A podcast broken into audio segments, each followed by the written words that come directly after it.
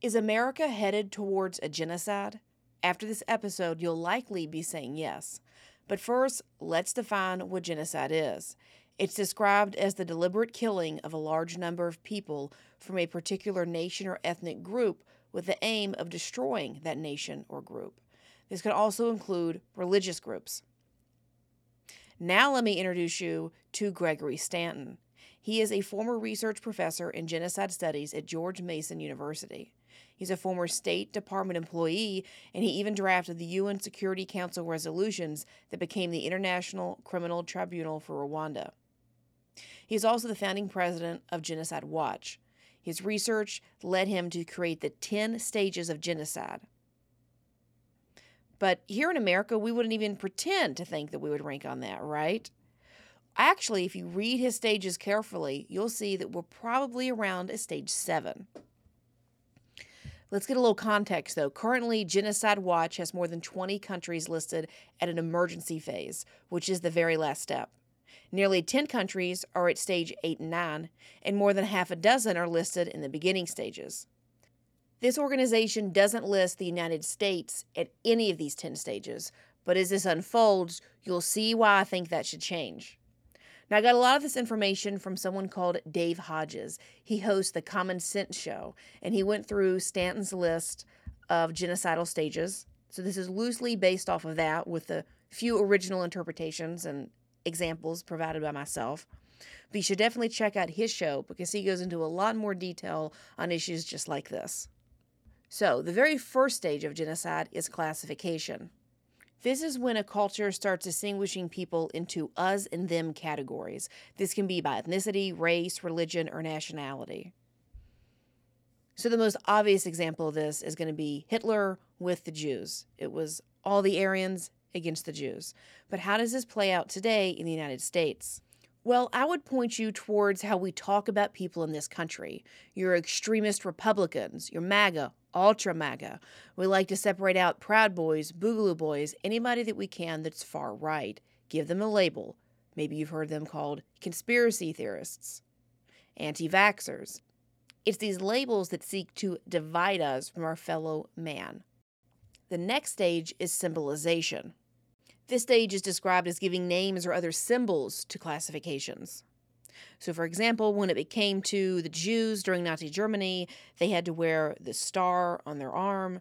And while we don't have things like this quite as extreme in the United States, we are seeing symbolization take place here in the country to indicate us versus them. Several months ago, an FBI whistleblower leaked a memo from the Bureau.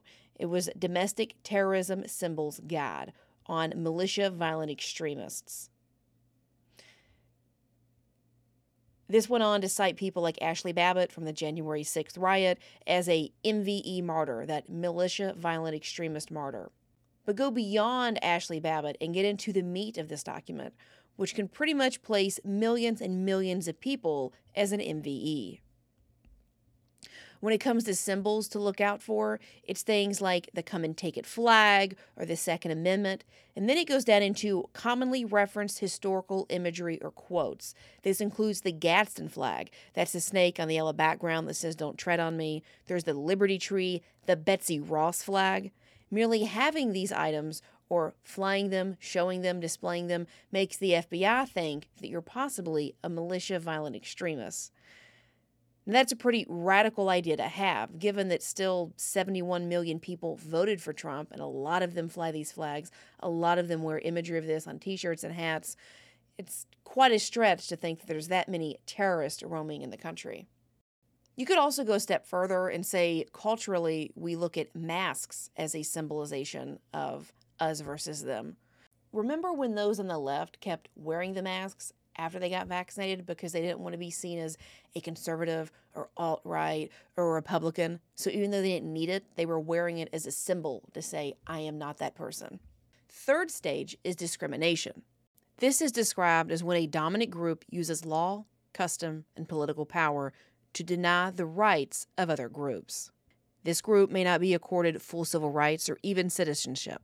Obviously, we saw this with vaccine mandates that violates your human rights to be told you have to do something. Biden was pushing these on people through government agencies and through the military and through transportation with things like truckers. And the government even started deciding what was religious enough to get those exemptions, which is a little tricky. I don't know how they think they know what you what you think about God or how you feel about your own faith, but nevertheless, they were trying to make these determinations. People were threatened with their livelihood or their life, depending on whether they wanted to get the vaccine or they wanted to keep their job. The next step, number four, is dehumanization. This is defined as when one group denies the humanity of the other group. Things like hate propaganda in print, on hate radios, or in social media is used to vilify the victim group. We started hearing people on the radio, on television, commentators, pundits, talking heads saying that people didn't deserve medical treatment if they hadn't been vaccinated. Famously, shock jock Howard Stern said that people should be denied access to hospitals if they hadn't been vaxxed. And we've seen plenty of people being denied life saving transplants because they didn't want to get the vaccine. Let's move on to the next stage, which is organization. This stage is defined as being organized, usually by the state, often using militias to provide deniability of state responsibility. We see this a lot with groups like Black Lives Matter, Antifa, some other George Soros funded groups. These are carrying out the mission of maybe you could say the extreme left, the pushback against Trump voters or Republicans. It's taking action in aggressive and violent format. After the Roe v. Wade decision was overturned, we saw a lot of these groups or groups affiliated with it, maybe sharing similar ideologies, going around and bombing abortion clinics. There was even a map of pregnancy centers that was floating around so people could help identify which one's the target. The next step is polarization, which is described as extremists driving the groups apart hate groups broadcasting polarizing propaganda. On the one year anniversary of January 6th, President Biden blamed Trump and his supporters for, quote, holding a dagger to the throat of democracy. We saw this again with his recent speech where he had the red background and the armed guards behind him, where he was dividing and polarizing people, Trump Republicans separating people out, really fanning the flames of hate towards those who supported President Trump. And we can see this culturally too, where the polarization is starting to take hold and separate people.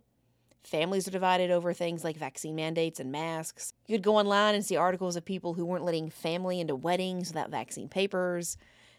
You can't get into a lot of events still to this day in big cities without vaccine papers. People that were in college or wanted to enroll in college were forced to get the vaccine to stay or to continue. And if you didn't comply with a lot of this online or in life, you're referred to as an anti vaxxer or a science denier or a conspiracy theory. You really couldn't get a fair shake. This polarization of separating people apart is getting worse and worse. The seventh stage, which is the one I believe we've reached recently, is preparation. This stage is defined as using euphemisms to cloak their intentions, such as referring to their goals as ethnic cleansing, purification, or counterterrorism. This step has been linked to the plan for the final solution for the Jewish population during Nazi Germany. Of course, what's happening here in the U.S. isn't anywhere close to that, but we are starting to see some of this language being used to separate people, put them on lists. This establishing of lists and separating people out came to light recently during the questioning of Chief Product Officer of Facebook, Chris Cox, by Republican Senator Josh Hawley. They were talking about free speech and censorship in the light of the COVID pandemic and misinformation.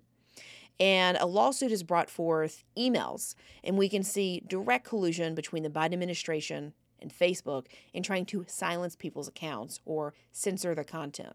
And I'm going to play a brief clip here so you get exactly what was said and what's been going on.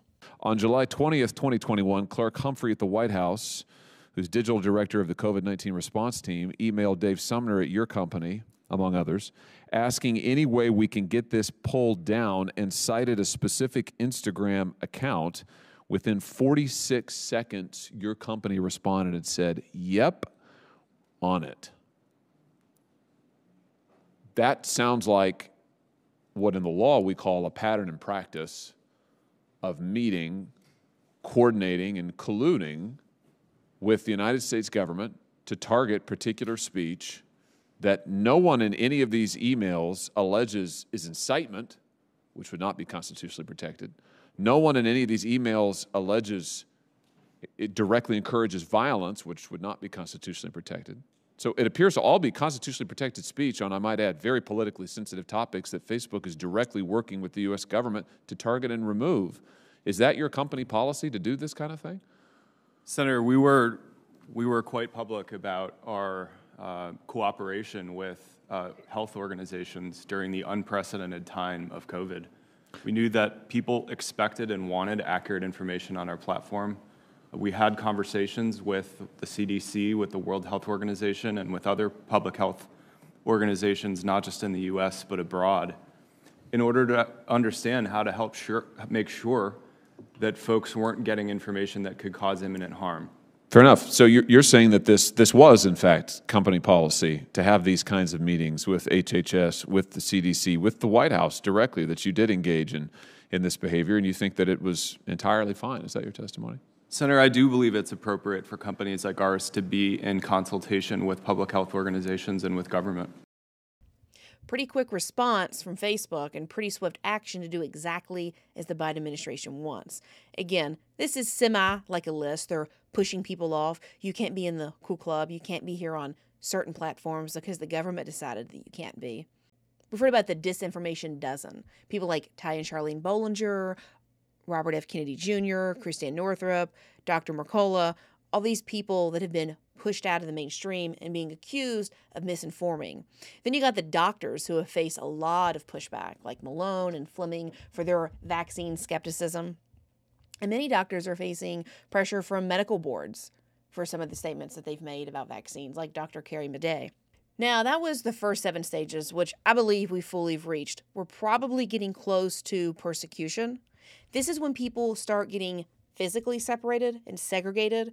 Now, we're not putting people into ghettos or in concentration camps, but we're doing a very, very maybe lighter version of this. For example, we saw Trump get his home raided, broke into his personal space on what seems to be kind of loose allegations of who knows what from the FBI. Can we even believe what they're saying? We've had dozens of his allies that have had search warrants. We saw Bannon, Steve Bannon from formerly Breitbart, being perp walked. Mike Lindell had his phone seized while he was in the drive-through of a Hardee's.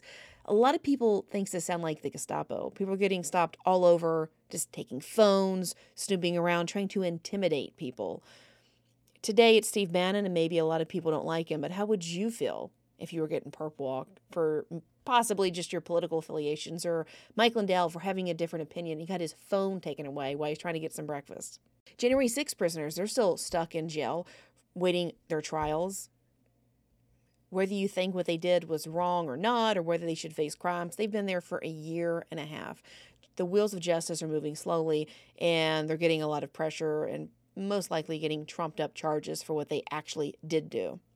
The final two stages of the genocide map that Stanton laid out are extermination, which we are nowhere near, haven't even come close to starting that, and then finally denial, which is denying the genocide even happened in the first place. If you would like to learn more about the author of these 10 stages, Gregory Stanton, then head over to his website of the organization he founded called Genocide Watch. There, you can take a look at reports they've conducted on countries throughout the world and at which stages they believe they're progressing along the spectrum. Thanks for listening to Overnight Opinions. Be sure to tune in next Sunday for an all new episode. In the meantime, be sure to head over to TikTok and follow the Ladies Love Politics channel. And if you're into alternative media, then be sure to follow us on Brighteon, BitChute, and Rumble.